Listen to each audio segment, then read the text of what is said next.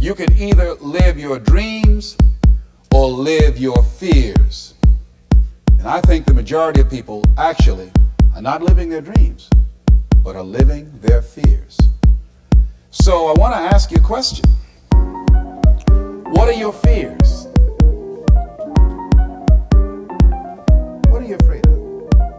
What are you scared of? Because we all have fears,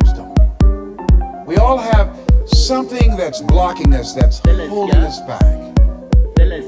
And as we begin to look at life, what we realize is that the reason that most people are not living out their true potential, are not doing all of the things that they would really like to do, is because of fear. Some people call fear false evidence or expectations appearing real. I'm reminded of the story of um, a guy that was living in an area where he had some new neighbors, and these neighbors had a bulldog. And when he came home every day, this bulldog used to chase him about a half a block from his house. Every day, he would have to streak home. I mean, he would just run. This bulldog would be right on his heels.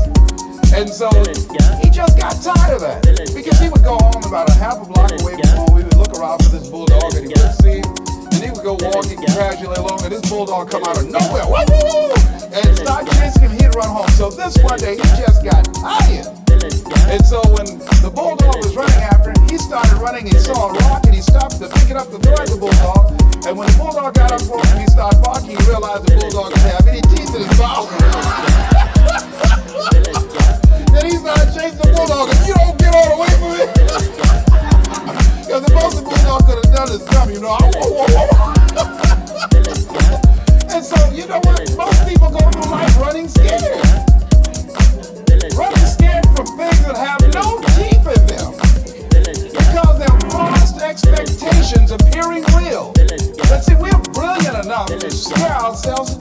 there are some people actually who get a kick out of scaring themselves to death.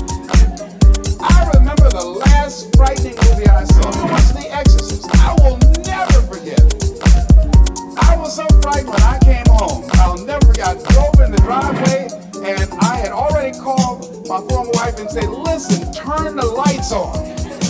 I was coming in the driveway and I and I was getting out of the car and all of a sudden I couldn't get out. I started blowing my horn. I said, Madeline, they got me, they got me. She came to the kitchen and said, take your seatbelt loose, fool.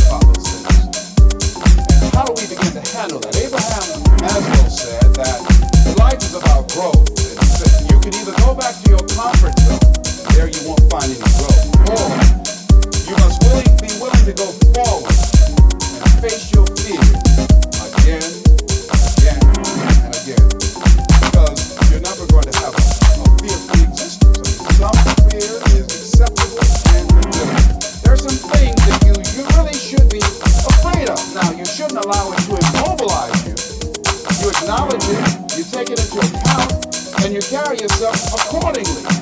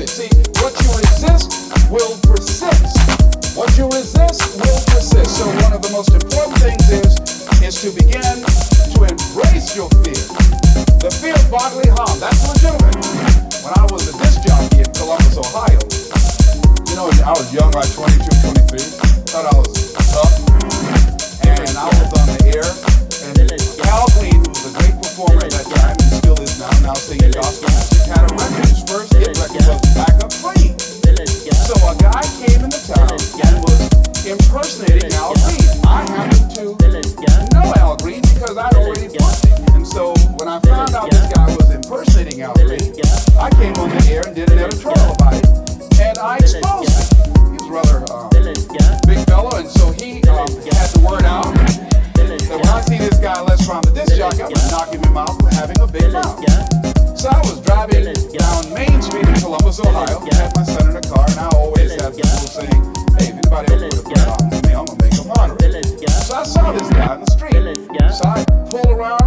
said, "Excuse me, I'll be right back." Got out of the car. I said, "Hey, man, I heard you said that you were looking for me. I'm Les Brown." He said, "You are?" I said, "Yeah." I said, "What is it?" I'm the one that said that you are an imposter. I said, I want to know what you're going to do about it. Opened his coat and he had a gun there. I say, but whatever I said to hurt your feelings, I want you to know.